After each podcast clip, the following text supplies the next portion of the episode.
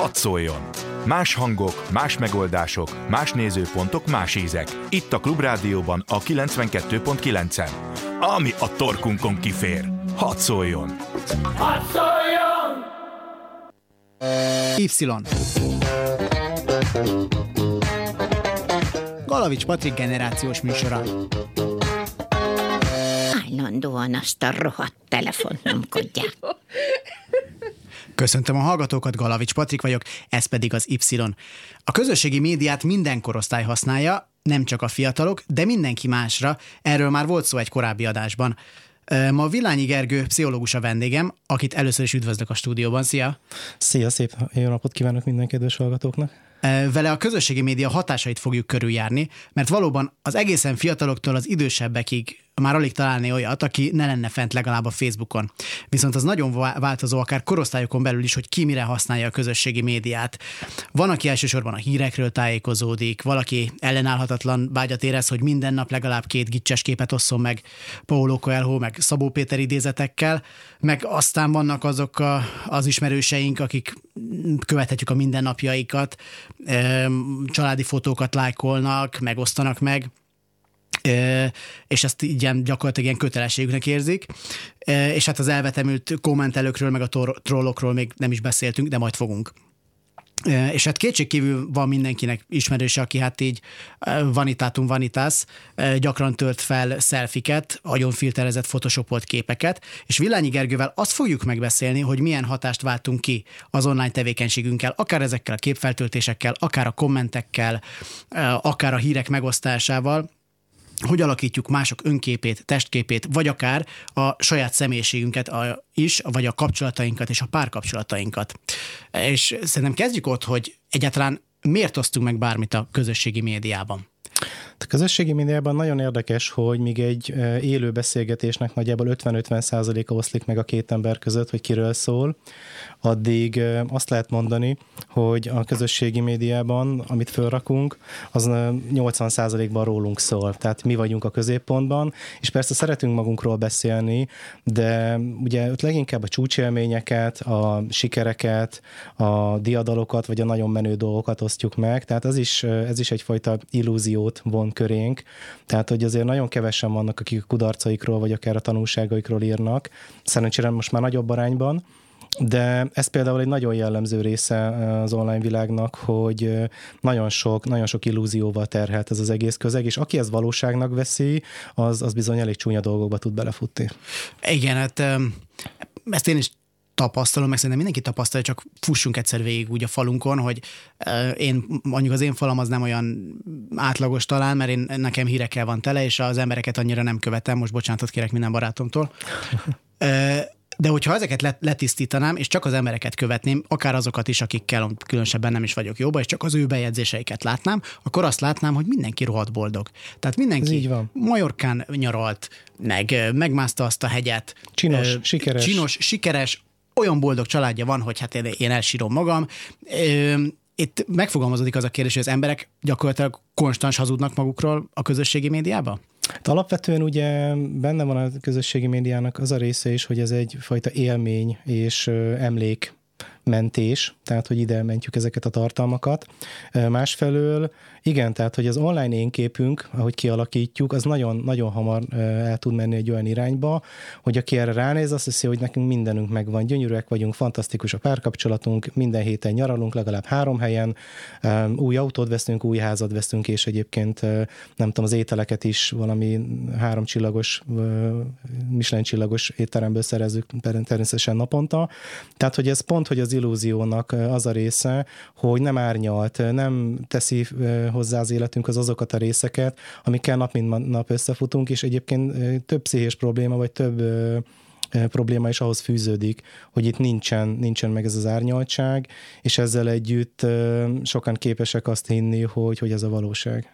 Kinek a pszichés problémája? Most teszem fel ilyen magyar időkösen a kérdést, hogy kinek a kulturális diktatúrája, de hogy kinek a, kinek a pszichés problémája? Tehát annak, aki folyamatosan megoszt, vagy annak, aki ezeket nézi, és, és ez alapján alakítja ki magába azt a képet, hogy Jézus Mária, a Mari már megint boldog. A Mari még mindig boldog, ő, ő neki minden jó, és én meg közben meg egy elég rosszul vagyok.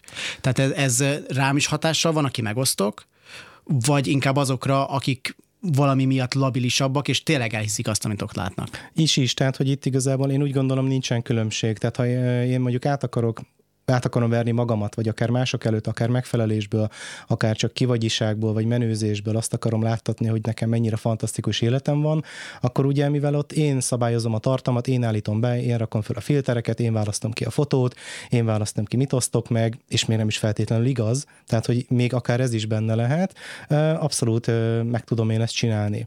Az, aki engem néz, és mondjuk rosszul érzi magát ettől, vagy éppen úgy érzi, hogy hát mindenkinek ilyen fantasztikus az élet, az enyémben ezek szürke, nekem most éppen, mit tudom én, leszúrt a főnököm, most éppen összevesztünk a párommal, vagy bármi történt. Ez ugye nincs fönn, és ehhez képest ő rosszul fogja érezni magát. Ide kapcsolódik ugye akár az a jelenség is, ami most már mindennapos, és nem olyan régi jelenség, a FOMO, tehát ugye kimaradástól, lemaradástól való félelem ez ugye oda kapcsolódik, hogy valami információ nem jut hozzánk, valami csoportbeírás, vagy valamilyen üzenet éppen nem talál meg minket, és egy, akár egy szervezésből, akár egy fontos dologból kimaradunk. És ez már átkapcsol oda, hogy, hogy ez a rengeteg értesítés, amit mi nap mint nap kapunk a telefonon, most akár e-mail, akár közösségi média, bármi, annak a töredéke fontos, hogy a töredéke tényleg olyan, hogy, hogy annak tényleg számít, hogy mi azt elolvassuk, és mégis maga a mechanizmus ugyanaz indul be az agyunkba, tehát hogy ez egyrészt a jutalmazó központ, az, ami itt aktivizálódik, másrészt viszont az a része az agyunknak, ami éppen olyan, mint a karácsonykor, amikor kibontanánk a csomagokat, nem tudjuk, mi van benne. Lehet, hogy egy vacak kaptunk, ami a 27. a sorban, de az is lehet, hogy az életünk vágya is. Nem tudom, aki évek óta tetszik nekünk, azért nekünk, hogy végre ő is rájött, hogy Jó, igen. Mindjárt áttérünk erre a FOMO-ra, mert ez egy nagyon érdekes dolog, meg össze is írtam róla pár dolgot de most mondtál egy nagyon érdekeset, és azt fogalmazott meg bennem, hogy azok, akik tényleg konstans megosztanak magukról mindent, és általában ilyen boldog pillanatokat, Igen. az akkor ezek szerint nekik adott esetben lehet, hogy egy ilyen önterápia? Én kevésbé hiszek abba, hogy az önterápia, mert ez egy olyan szintű kitárulkozás, amihez nem mindenkinek van köze. Itt mert ugye bejönnek a beállítások is, tehát hogy ez nyilvános, vagy mondjuk egy bizonyos csoporttal, vagy az ismerősök felé nyitott, tehát ott lehet egy ilyen vigasztaló jellege, vagy egy ilyen, ilyen figyeljetek, bajba vagyok, segítsetek, vagy szóljatok hozzá, vagy, vagy hívjatok fel, vagy bármi. Meg vannak ugye olyan online csoportok is, ahol mondjuk konkrét betegséggel, vagy konkrét problémával, akár krízisekkel küzdő emberek segítenek. Igen, persze a csoport az, az mindig egy főleg egy tematikus csoport Igen. azért az, az, azért az teljesen más, de amikor valaki tényleg a, a családi életét gyakorlatilag Igen. már a Facebook falamon éli. Az, az nekem mindig gyanús olyan szempontból, hogy itt valamit nagyon meg akarunk mutatni, itt valamit nagyon el akarunk hitetni, és ilyenkor általában valamit titkolunk, vagy legalábbis így ö, szeretnénk elrejteni. Tehát, hogy veszekszünk egész nap, de egyébként voltunk egy étterembe, és azt kirakom, tehát, hogy abszolút nem, nem a valóságot mutatja. A másik az, amikor tényleg egy olyan képet akarunk önmagunkról üzenni, hogy irigyeljenek a többiek, vagy oszígyék, hogy nekünk éppen nagyon jó. Ez félig meddig magunk is elhisszük, de egyébként, ha egy öt perccel előnénk gondolkodni, akkor ez szétesne egy pillanat alatt. Egyébként ki hiszi el? Tehát, hogy ehhez labilisnak kell lenni, vagy ehhez kell valamilyen nem is azt mondom, hogy komolyabb, de enyhébb valamilyen pszichológiai zavar vagy gyengeség, hogy, én azt, hogy én azt elhiggyem? Nem. Pont ez a lényege, hogy a fiatalabb meg az idősebb korosztály az, aki, mert fiatalabbak már elég jól fölzárkoznak, de hogy ők hajlamosak azt hinni, hogy amit látnak, az a valóság. Ugye volt akár egy olyan reklám is pár évvel ezelőtt, hogy amíg nem osztod meg, addig, addig nem valós az egész. Tehát, hogy ez, ez már egy elég, elég durva üzenetet e, küld de alapvetően ők azok, akik eh, ebben az egészben érzékenyebbek vagy sérülékenyebbek. Plusz ugye van egyfajta ilyen, ilyen nyomásgyakorlás is, hogy na már megint ott voltak azon a koncerten a többiek, na már megint elutaztak, na már megint valami jó dologba vesznek részt, és ebbe az egészbe, akinek éppen olyan időszaka van az életében, vagy nem annyira eh, aktív, vagy éppen valami negatívat él át, ez egy, ez egy nagyon erős kontraszt. És akkor most térjünk át a FOMO-ra. Májusban volt a mentális egészség hete Nagy-Britanniában. Ezt a kampányt egy jótékonysági szervezet vitte, akik nagyon érdekes adatokat közöltek ezzel kapcsolatban.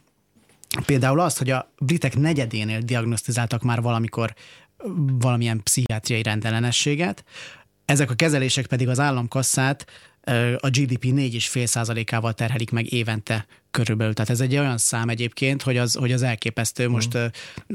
ugye tegnap jöttek ki a, az örömhírek, hogy 5%-kal nőtt a magyar GDP. Hát most gondoljuk el, hogy hogyha ezt egy 5 százalék, az ugye ez egy elég nagy száma uh-huh. a mhm. GDP-ben, hogyha azt pszichiátriai kezelésre kell költeni, vagy valamilyen formában a, vissza kell forgatni az egészségügybe úgy, hogy az mentális problémákat kezeljen, az, az egy döbbenetes szám.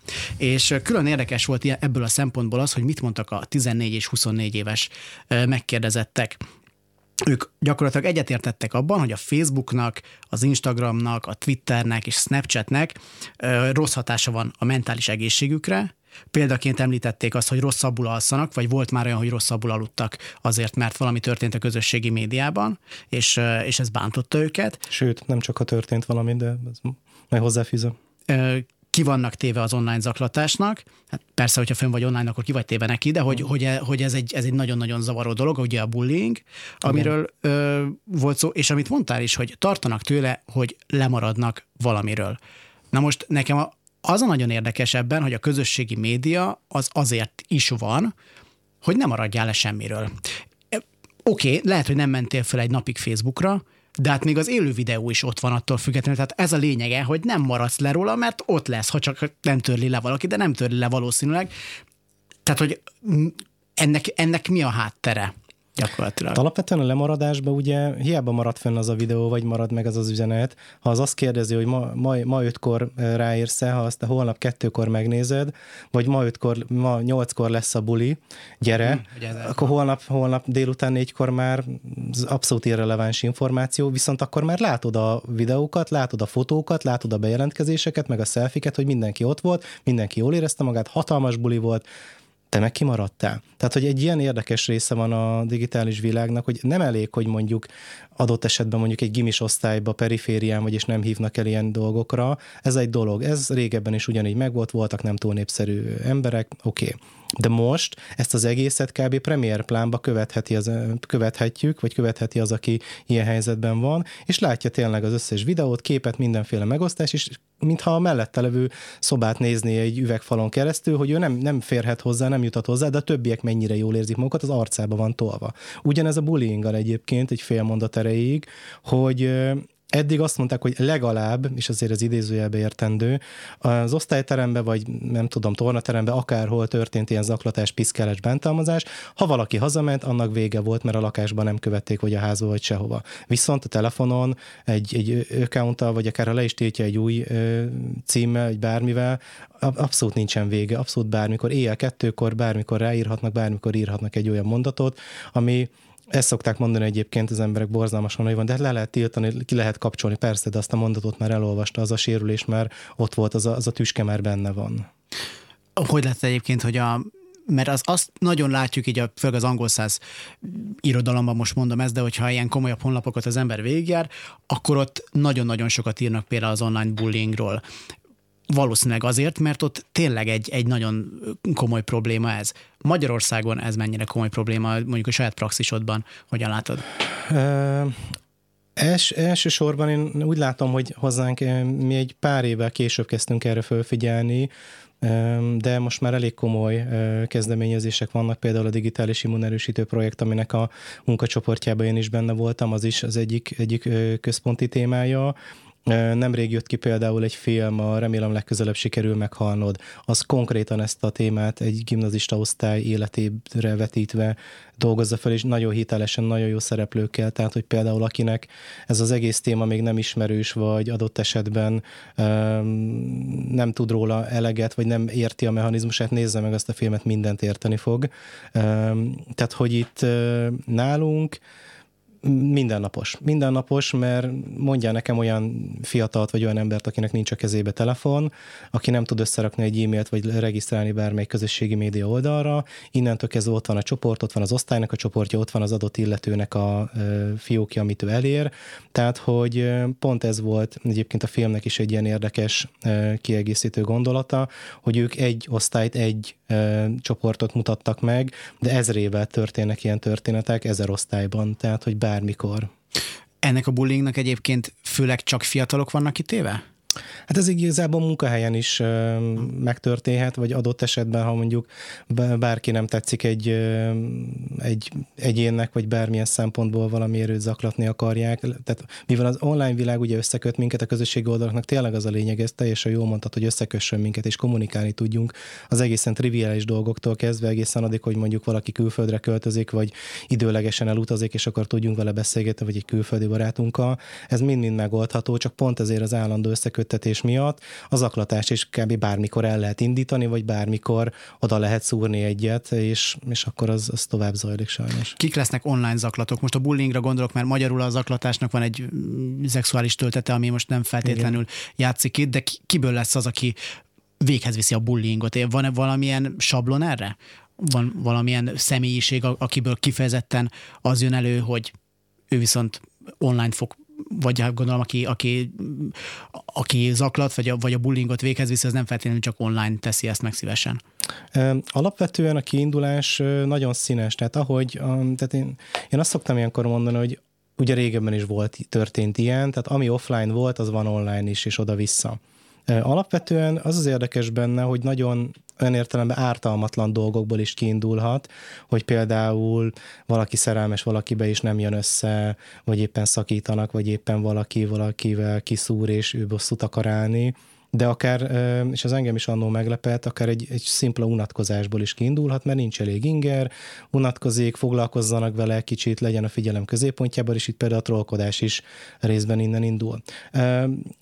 Végeztek már kutatást azzal kapcsolatban, hogy akik azért ezzel, ezzel így komolyabban ebbe belezuhannak, és valamilyen szinten mondjuk örömet, vagy valamilyen szintű kielégülést okoz nekik a dolog, ott azért a pszichopátia skála, vagy a narcizmus azért az elég komolyan jelen tud lenni.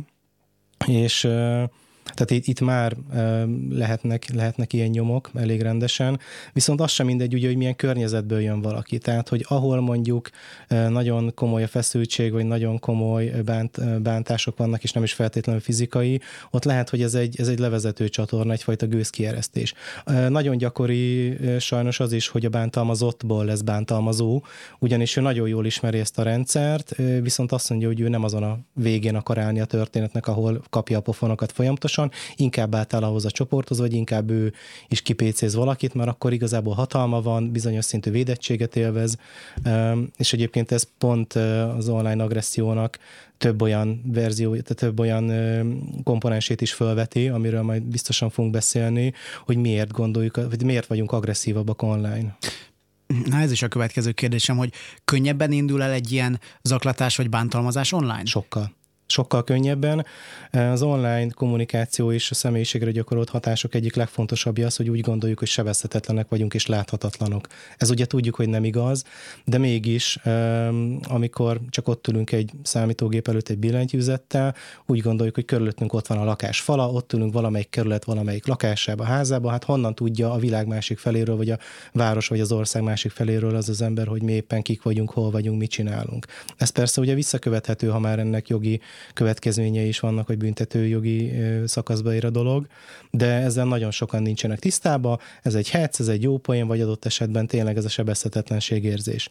A másik, ami nagyon fontos, hogy van benne egy dehumanizáló folyamat, tehát hogy mi igazából monitort nézünk, ahol vannak képek, egy rakás betű, tehát ez nem egy ember. Tehát én, amikor beszélgetek valakivel, akár itt most veled, én látom az arcodat, a tekintetedet, a testbeszédet, hallom a hangodat, abszolút más a kapcsolat közöttünk, mint hogy monitoron gépelném be a különböző dolgokat. Németországban volt egy olyan kísérlet, hogy ilyen elég komoly, majd hogy nem ilyen gyűlöletbeszéd jellegű kommentek után összeültették azt a két embert, azt, akinek írták, és azt, aki írta, élőben nem tudta ugyanazt elmondani neki, zavarban volt, egyből látszott a másikon, hogy ez mennyire bántja, mennyire megsérül ezektől, nem volt képes az az ember ugyanazt a dolgot átadni, és ugyanazt a dolgot így elindítani. És a következményeket sem érjük egyébként föl, tehát pont ezért ami megint csak nagyon, nagyon, nagyon jellemzője a digitális világnak, és ami, a, hát ha nem is a legfontosabb, de ugyanígy ide tartozik, az az, hogy online az érzelmeinknek a fékjei, azok sokkal lazábbak, sokkal hamarabb belepörgünk egy örömteli dologba is, de egy düh vagy egy gyűlölet is sokkal kisebb fékeket kap, és igazából ez az egyik legnagyobb baj a dologgal, hogy emellett ráadásul a bizalom is sokkal hamarabb kialakul. Pár órás ismerettség után már olyan intim dolgokat osztunk meg egymással, amik máskor ilyen heti hónapi, hónapig kéne beszélgetni hozzá élőben is. Ez is sajnos, vagy szerencsére az online világnak az egyik jellemzője. Hát ez egy, azt hiszem, hogy megkaptuk a választ, hogy miért aranybánya mondjuk a közösségi oldal a pedofiloknak. Igen. Mert ott meg főleg duplán ki vannak szolgáltatva a tizenévesek, sőt még a, még a, még a a még fiatalabbak, Igen. akik még hiszékenyebbek, még, még nem tudom, befolyásolhatóbbak, és akkor még ehhez csak, ugye a Cukros bácsi is egy gáztörténet volt, amikor ő oda ment az iskolához, és akkor ott Igen. nem tudom, tényleg cukrokat kínált, úgy klasszikusan, de, a, de akkor ezek szerint online, az online Cukros bácsi, az még ennél is veszélyesebb. Hát az online cukros bácsi adott esetben lát egy adatlapot, vagy tud bizonyos információkat, tehát mondjuk tud egy kapcsolódási pontot, mondjuk ugyanannak a csapatnak szurkolunk, fú, én is szeretem ezt az együttest, jaj, de jó, én is érdeklődöm bizonyos téma iránt. Tehát már egy ilyen indítás, mondjuk egy Instagram profilt nemrég végnéztem, és egy kedves ismerősömmel beszélgettünk, hogyha én nem ismerném őt, de valamire bizalmába akarnék férkőzni, akkor már tudnék három olyan adatot, ami engem egyébként nem érdekel, de ha én azt bedobom, hogy ez engem érdekel, és hogy ez milyen érdekes, és mesél meséljen már, én egy nagyon pozitív ember lennék az ő szemében, teljesen ismeretlenül két percen belül akkor mit nem osztana meg magáról a pszichológus semmiképpen sem az Instagramon? Hát például a családhoz kapcsolódó dolgokhoz én úgy gondolom, hogy nagyon kevés embernek van köze.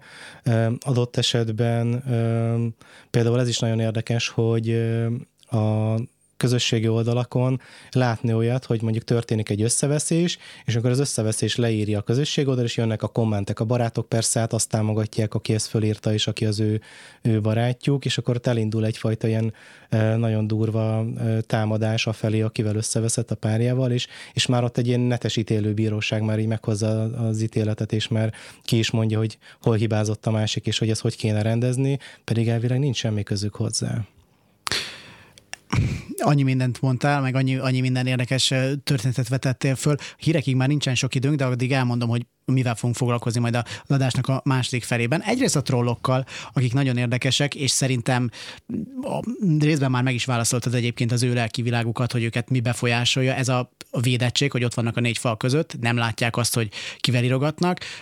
E, adott esetben még csak nem is ismerik, mert egy, nem tudom, egy valamelyik hírnek a komment folyamában e, csak meglátták Jucus 14-et, és akkor, Igen. és akkor őt úgy elkezdik e, elkezdik bullyingolni, hogy akkor most így fogalmazzak. Illetve hát beszélgetni fogunk még itt a, a párkapcsolatokról, és arról, hogy a, a már megénekelt Instagram az milyen hatással van a szépségideára, befolyásolja-e azt ugyanúgy, mint annak idején, amikor megjelent a, a Photoshop. Úgyhogy ezekkel a témákkal fogunk visszajönni majd a hírek után Villányi Gergővel. Y. Galavics Patrik generációs műsora. Köszöntöm a hallgatókat ismét, én Galavics Patrik vagyok, a stúdióban még Villányi Gergő, és azt mondtam, hogy a trollokkal fogjuk folytatni a mai adást. Ez így is van. Üm, meg, meg úgy egyáltalán azzal, hogy a kommentelők miért engedik el magukat nagyon, és a kommentelő és a troll közé azért ne tegyünk egyenlőségjelet, bár én néha úgy érzem a bizonyos oldalakon a kommenteket olvasva, hogy egész nyugodtan megtehetnénk. Nagyon komolyan megtehetnénk. De de azért, de azért, de azért még tegyünk egy, tegyünk egy ilyen különbséget még. Először kezdjük a kommentelőkkel.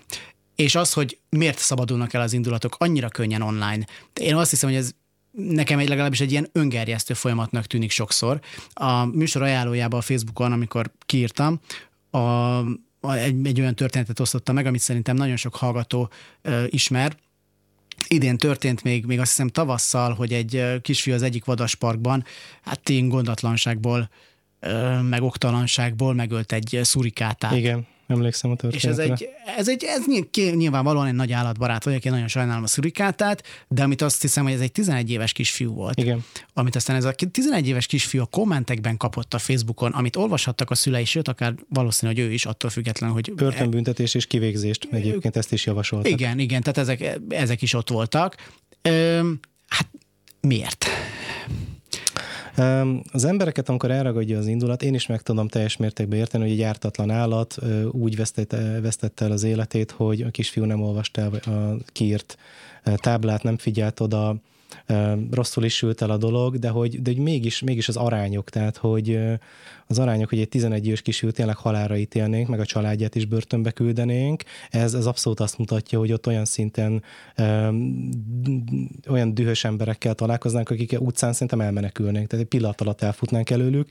És igen, tehát, hogy itt kapcsol be az a része a dolognak, amiről már beszéltünk, hogy nem tekintjük embernek azt, akiről beszélünk, nem tekintjük egy élő lélegző lénynek, mert én nem hiszem, hogy az a kommentelőknek akár a 5%-a is meg tudná azt csinálni, hogy oda megy ahhoz a kisfiúhoz, és az arcában mondja, hogy téged meg kéne ölni emiatt.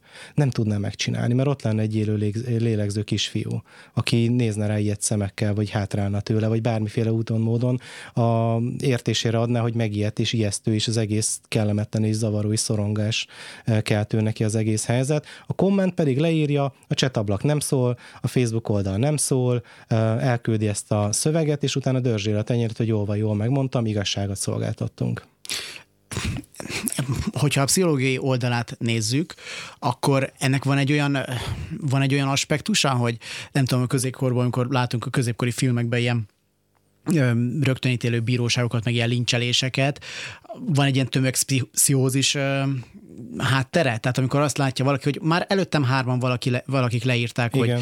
hogy hát igazából meghalhatna a gyerek, akkor negyediknek már igazán nem baj, hogyha én is leírom. Igen, tehát hogy annak van egy ilyen, a tömegben elveszik az identitásunk, és a tömeg az leveszi a vállunkról a felelősséget vonala, de ugye pont ez az érdekes, hogy most kiállítanánk oda 300 embert, ott azért tényleg el lehet tűnni a tömegben, viszont a komment az ott van egyenként kiemelve, ott van egyenként szépen listázva, és adott esetben tényleg egy névvel, egy fotóval, eh, kis családi mosolyalbummal, minden egyébbel, amihez a profilhoz kapcsolódik. Tehát, hogy itt ezért eh, gondolom azt, hogy egy hatalmas nagy illúzió és önátverés az, hogy majd a tömegben. De igen, annak, hogy már többen leírták, ez igen, tehát, hogy megoszlik a felelősség, ez persze ez is, ez is működik, de adott esetben az is működik, hogy eh, a, az indulatok és az érzelmek, azok ugye nincsenek akaratlagos kontroll alatt. Na most az online világban még, még gyengébbek ezek a fékek, és ha jön egy ilyen impulzus, akkor azt ki kell adni magunkból, igazságot kell szolgáltatni, hát ez milyen dolog, hát mégis valami rend legyen a világban. Tehát nagyon szép és nagyon jó, hogy mi egy úgymond rendezett világot szeretnénk magunk körül,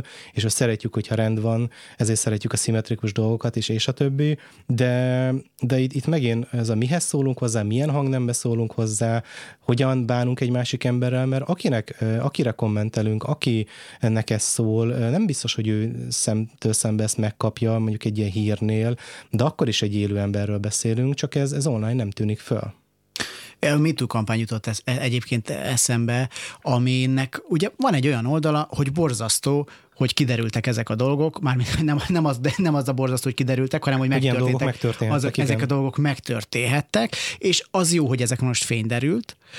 Öm, azonban azt is látjuk, hogy van csomó olyan sztár, meg csomó olyan ember, akit teljesen öm, jogtalanul vádoltak be, akikről később ki is derült, Igen. Akár bírósági ítélet is van arról, tehát effektíve bírósági ítélet van arról, hogy ők ezeket a dolgokat nem követték el, Igen.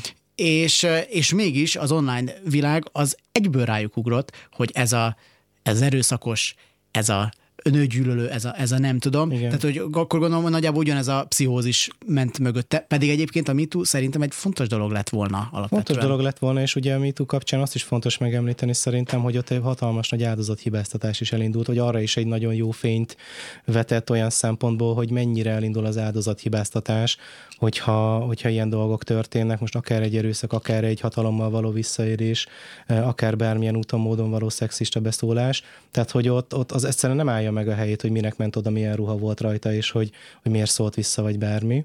De az, hogy valakiről egy ilyen hír kiderül, az igen, tehát hogy az embereknek nincs kapacitása leggyakrabban gondolkodni és szűrni olyan tekintetben, hogy na jó, azért gondoljuk, hát ez tényleg így történt, akkor most nézzük meg a másik oldalnak a véleményét, na akkor most mi történt? Tényleg, és egyébként ilyen szempontból ebben a média is benne van, tehát minél szenzációhajászabb, minél erősebb híreket kell kirakni, mert, mert az generálja a figyelmet adott esetben az olvasottságot, de de az embereket ez, igen, ez feltűzeli, és ez, a, ez az állapot, ez nem, nem arról szól, az egy komolyabb tudatosság, vagy egy komolyabb jó struktúrát személyiség kell, hogy valaki azt tudja mondani, hogy igen, most nagyon dühös vagyok, de nem kezdem egy csépelni a billentyűzetet, hogy izé lőjük a Dunába az összes szegény kisfiút, mert, mert egész egyszerűen nem lenne normális ezt reagálni. Azt leírhatom, hogy nagyon sajnálom, hogy mi történt, felelősnek tartom a kisfiút, vagy felelősnek úgy gondolom, hogy itt azért el kéne gondolkodnia, akárha egy 11 éves kisfiú, és felhívni a figyelmét, hogy nem véletlenül vannak táblák, vagy egy másik élőlénynek az életével, vagy akár a hozzányúlásával már kapcsolatba kerülünk vele, és egy vadállat mondjuk harapni tud, tehát hogy ő neki is szembesülnie kell azzal, hogy ott nem jó, amit csinált. Ő neki is el kell jutni addig, hogy erről a történetről lehessen vele beszélni, és abban ő nem egy feltétlenül pozitív szereplő lesz, aki mindent jól csinált, mert nem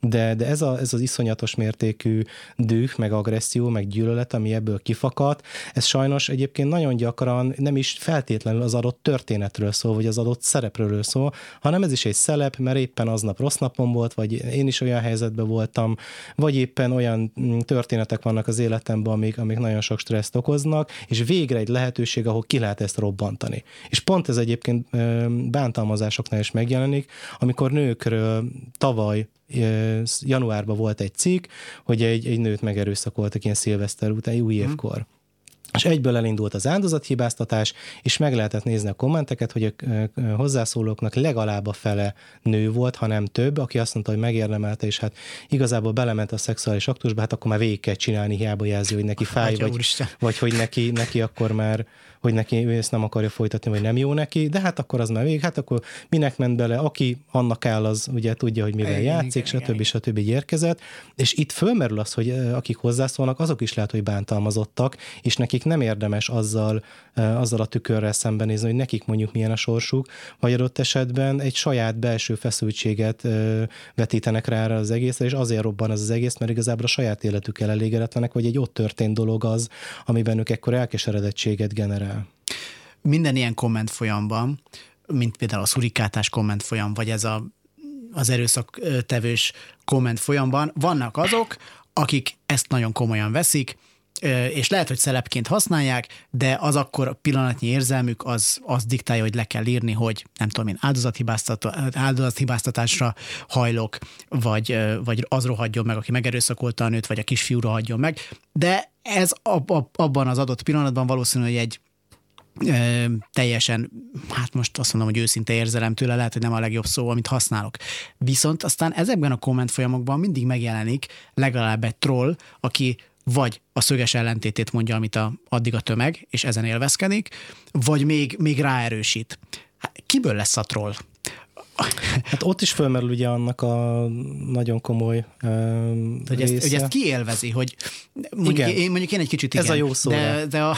Ez a jó szó rá, mert egyébként vagy egyfajta keserűség, vagy egyfajta ilyen antiszociális gondolkodás van mögötte, hogy, hogy mondjuk engem bántanak, akkor én is bántok, tehát ez, ez, ez mondjuk indulhat ebből is, vagy hogy mint hogy korábban volt róla szó, tényleg az, hogy kapjak egy kis figyelmet. Tök mindegy, hogy milyen figyelmet, de ott kezdjenek el pörögni, és kezdjenek el nekem válaszolni, vagy akár kezdjenek el támadni engem, vagy kezdjék azt mondani, hogy hülye vagyok, húzzak innen, de akkor is az egy figyelem, foglalkoznak velem, nem vagyok magányos, nem vagyok elfelejtve, nem vagyok periférián. És igen, ott van az antiszociális része az egésznek, amikor tényleg meg van tervezve, hogy na, ide most be kell szúrni egy dolgot, vagy egy ellentétes véleményt, vagy valamit, mert mondjuk már csökkent az intenzitás, vagy mert én éppen ez a csoport nekem nem szimpatikus, vagy az adott személy nem szimpatikus, vagy akár adott esetben csak használom ezt az adott hírt arra, hogy különböző érzelmeket, negatív érzelmeket generáljak, és ez valóban élvezetet okoz neki, mert látja, hogy na, az a hülye is már megint visszajött kommentelni, és ott fröcsög nekem, de nem tud velem semmit se csinálni. Na, azt a hülyét is hogy kiakasztottam, mert, mert igazából csak ott veri az asztalt, és próbál engem megnyőzni, de úgyse fog neki semmi pozitívat írni, tehát akkor is azt fogom írni, hogy hülye vagy, és nincs igazad, és ezért meg ezért nekem van igazam. Tehát, hogy csak és kizárólag ellenállásból fakad az egész, de ez ez mégis egy belső hatalom és kontroll érzet, ami ugye nagyon gyakran hiányzik a trolloknak az életéből, vagy éppen ők vannak egy elnyomás alatt, itt viszont kiélhetik. Itt viszont ők azok, akik bizonyos szempontból diktálnak, vagy ők azok, akik bizonyos szempontból osztják a lapokat. És ez egy fantasztikus, fantasztikus érzés, még akkor is, hogy tudjuk, hogy ilyen borzalmas dolgokhoz, vagy ilyen borzalmas dolgokat művelnek. Mit kezdhetünk a trollokkal? Hát van a, ugye az alapvető bölcsesség, hogy nem kell letetni őket, ezt nagyon kevesen uh, tudják megállni, és hát egy olyan fórumnál, vagy egy olyan hírnél, ahol mondjuk emberek százai, vagy akár csak a 10-15 ember szól hozzá, ezt egész egyszerűen nem lehet eh, irányítás alatt tartani. Itt, itt el kell érni azt a tudatosságot, hogy tényleg kizárni a párbeszédből ezt a, ezt a hangot, vagy ezt az adott eh, személyt, mert akkor tényleg elhal az egész, de hát erre online, főleg ezekkel a feltételekkel én úgy gondolom, hogy nagyon kevesen képesek.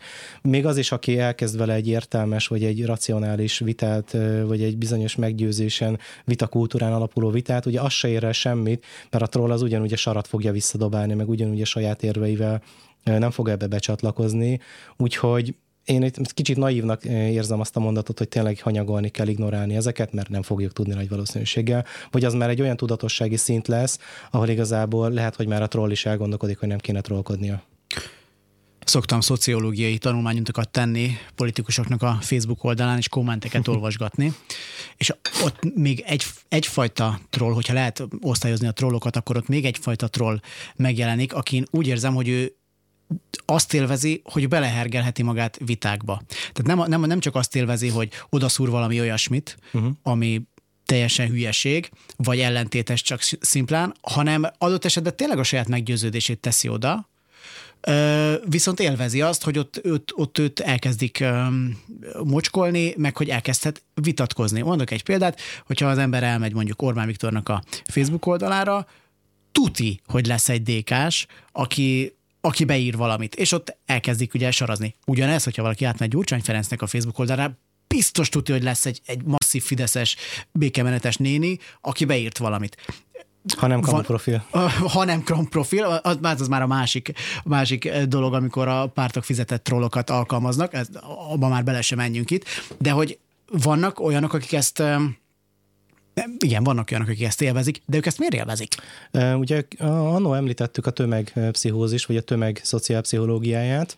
Ebbe beletartozik ugye az is, hogy én a csoporthoz, gondol, csoporthoz tartozónak érzem és gondolom magamat, ami azt jelenti, hogy a csoport értékeit és a csoportnak a hitvallását, vagy bármiét, azt én magamévá tettem, ami azt jelenti, hogy ha ezt a csoportot bántják, ami most lehet egy személy, vagy akár egy bármilyen párt, vagy bármilyen csoport, akkor az engem is támadás ér. Tehát, hogyha én mondjuk fölfogom ezeket a támadásokat, és engem bántanak, de én erre folyamatosan visszaosztok, vagy folyamatosan replikázok, akkor ugye én a csoportomat is védem, kiállok értetet, és hiába érnek engem támadások, az végül is nem támadás, hanem ott, ott föltartom a pajzsot, és megvédem azt, amiben hiszek. Na most ugye ez, amiben hiszek, ez szokott egy ilyen nagyon um, érdekes mondat lenni, mert ez lehet mondjuk a gyerekek megvédése, vagy akár az emberi jogokért való kiállás, de lehet mondjuk egy nagyon remek náci kampány, vagy egy bármilyen um, olyan kampány, ami, ami, ami mondjuk nekünk nem lenne szimpatikus, hogy azt mondanánk, hogy embertelen, abban is ugyanúgy lehet hinni, de itt pontosan ez a, ez a, ez a csoportlojalitás indul be, és ezek, ezeknek a dinamikái,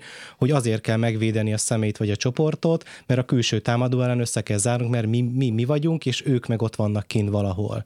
Tehát, hogy ez, ez mindig így működött, és így is működik. Ha kimennénk, mit tudom én, egy, egy Margit szigetre, és ott 10-10 embert így külön szednénk, és azt mondanánk, hogy ti vagytok a pirosak, ti a kékek, nektek mondjuk ez a jellemzőtök, nektek az a jellemzőtök, ők el akarják ezt venni, vagy ők, ők nem értenek ezzel együtt, már ki kialakulna egy dinamika, ami alapján az egyik, az egyik és a másik csoport összezár, és össze, tehát a kohézió beindulna, másik szempontból pedig beindulna az ellentét, vagy legalábbis egy távolságtartás a másik csoporta, mert hát ők nem azt akarják, mint mi, ők ellenünk vannak, vagy adott esetben nem értenek velünk egyet, szabotálni akarnak minket, nem tudják, hogy mi milyen jó dolgokat akarunk csinálni, tehát ez mind-mind egy olyan érv lenne, ami azt mondaná, hogy ott, ott, ott ki kell menni, és tényleg meg kell védeni azt az adott közeget. Térjünk át a szépségidára így az utolsó 5-6 percre. Valóban hozott újat a közösségi média a szépségidálban? Mert ugye régebben én emlékszem, hogy egy riportfilmet néztem 11 pár évesen, és akkor szembesültem azzal, hogy van Photoshop. És akkor szembesültem azzal, egy 11 pár évesen, hogy a magazinok címlapjára úgy teszik ki az embereket, hogy, hogy gyakorlatilag nem is hasonlítanak magukra adott esetben, még a, még a csodaszép nők is, ők is retusálva vannak. És ugye ott az volt a különbség, hogy utólag ezt így realizáltuk, hogy hát jó, akkor a magazinok címlapja az hazugság, rendben van. Ma viszont az van, hogy az Instagramon látjuk az ismerősünket, aki ott nagyon jól néz ki, aztán a következő buliban meg megjelenik egy olyan ragyás arccal, hogy azt se tudod, hogy ki ez. Igen. Viszont akkor én nekem legalábbis ezt azt mondja, hogy én realizáltam ezt magamban, hogy az, amit az Instagramon láttam, az egy hazugság. Ilyen szempontból alakított valamit a szépségideálon, a, akár az Instagram, akár a Snapchat? Abszolút, abszolút alakított. Egyébként megdöbbentem azon, amikor előadást tartottam a témában, ami ezt is érintette, hogy már 6-7 éves kislányoknál megfigyelték, hogy elégedetlenek a testükkel és testkép kapcsolatban ilyen gondjaik, szorongásaik vannak. Az egy dolog, hogy hogy jutnak ilyen online tartalmakhoz, de hogy egész konkrétan már náluk is ez a befolyásoló erő ott van. Na most képzeljük el a serdülőket, ugye fiatal felnőtteket, és ez nagy részt ugye a nőket érinti. És igen, tehát az Instagram az egy olyan közösségi oldal, ami vizualitáson alapszik. Nagyon kevés a szöveg, ott vannak a hashtagek, tök jó, de mégis a fotó az a lényeg, a kép a lényeg. Igen, ez olvasni is... nem tudok, Facebookjait szokták mondani. Nekem is van egyébként, nem, nem azért, hogy Igen, és hogy, tehát például volt egy másik kutatás, hogy hány selfie készül, amíg úgymond megvan a tökéletes. Na most ez kb. 3-tól 120-ig terjed, és én, én belefutottam olyan történetbe, ahol ismerős baráti társasággal elmentünk utazni, külföldre, és volt egy lánya csoportban, aki addig nem volt hajlandó tovább menni, amíg a tökéletes kép meg nem született az adott híres történelmi emlékműveknél, vagy szép helyeknél, vagy adott Tehát konkrétan toporzékolásba e, torkolott a dolog, amíg nem volt meg az a kép, amit föl lehetett tolni Instára. Végül Tehát, sikerült. Az sikerült mindig, jó, mert hát meg jó, kellett jó. várni. de, de már, már kezdtünk félni, amikor a következő helyszín közelget, hogy na akkor itt mi lesz, de borítékolható volt, hogy mi lesz. És abszolút, tehát, hogy itt a digitális énképünk ugye pontosan ez a vizualizációra, vizuális tartalmakra való kihelyezettsége miatt, ez abszolút átírja a testképet, mert és én azt tartom egyébként szerencsésnek, hogy már több olyan modell, vagy ilyen egészségiparba dolgozó hölgy van, aki egyrészt ez a no filter, no makeup, képeket rak ki, másrészt megmutatja, hogy három centivel arrébb mozdítottam a telefont, és már nem az a gyönyörű, nem tudom, homokóra alak, és nem tudom, minden idom, minden e, testrész nagyon formáson is helyen van, hanem tényleg már nincs. Vagy csinálnak ilyen vicc videókat is, hogy három, én láttam olyat három e, Tini állt így össze, az egyik valahogy a lábát dugta ki, a másik a fenekét, a harmadik meg valahogy a melkasát, és ebből raktak össze egy ilyen nagyon szép alakot, és akkor utána egy így elmozdultak, és akkor döbbent rá az ember, hogy hoppá, azért ott a tükör, meg a nem tudom, kihajtott szekrényajtó, meg nem tudom mi mögött, ott három ember volt.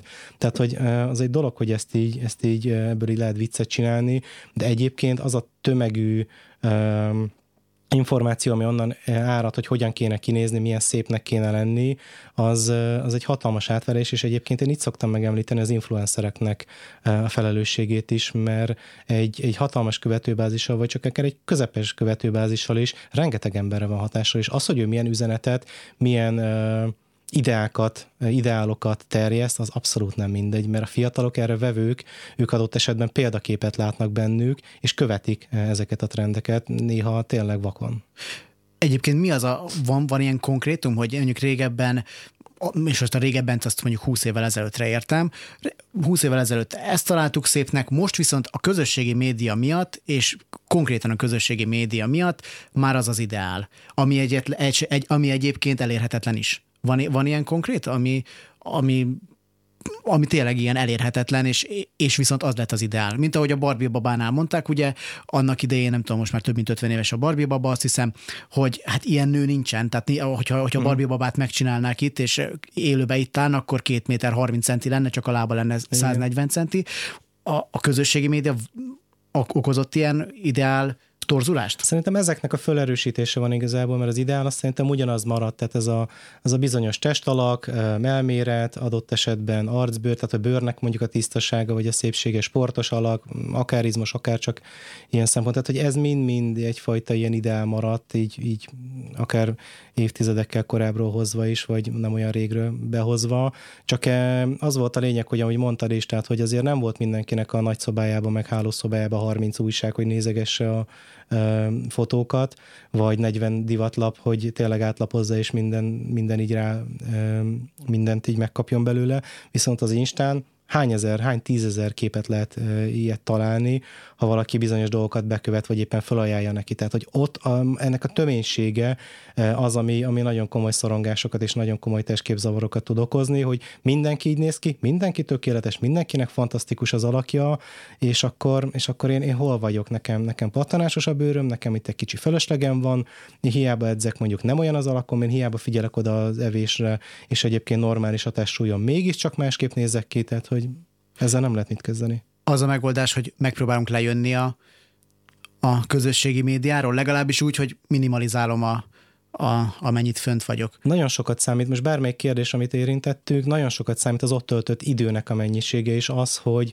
emellett mennyi offline programot szervezünk magunknak. Jó, lehet ott megbeszélni programokat, lehet csetelni, lehet fú, rég beszéltünk, vagy bármi, de az is nagyon fontos, hogy offline meg legyen ez az idő, és ez az kettő legyen harmóniában és egyensúlyban. Hát akkor törekedjünk a harmóniára és az egyensúlyra. Köszönöm, hogy itt voltál. Köszönöm szépen. Vélányi Gergővel beszélgettem, az adás elkészültét Árva Brigé és Berecki Enikő segítették, a technikus Kemény Dani volt. Hallhatták, hogy nem szabad ráfüggenie túlságosan a közösségi médiára, önök se tegyék, de azért az Y Facebook oldalát kövessék, ott hamarosan ez a beszélgetés is elérhető lesz. Köszönöm a figyelmüket és további tartalmas rádiózást kívánok. Galavics Patrikot hallották a viszonthallásra.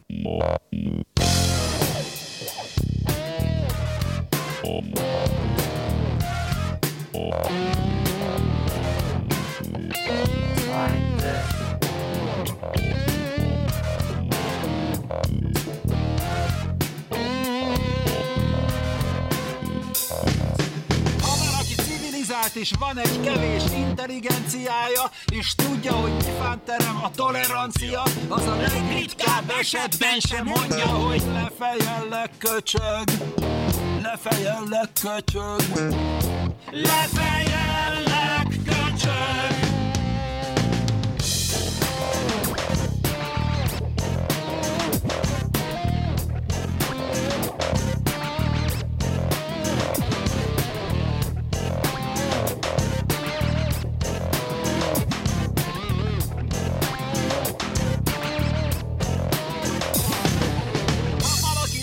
Szabású, s ha valaha olvasott már egy könyvet, vagy tudja, hogy ki az az Albert Schweitzer, az a legritkább esetben sem mondja, hogy lefejellek köcsög, lefejellek köcsög, lefejellek köcsög.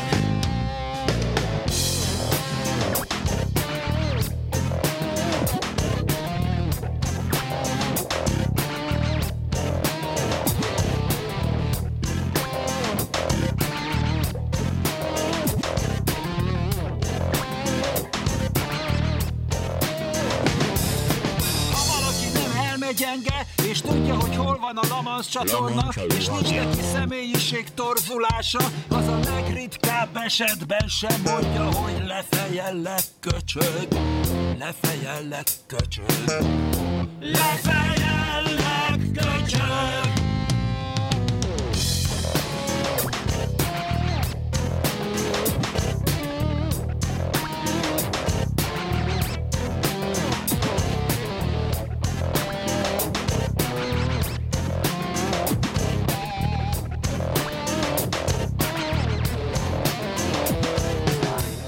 Y.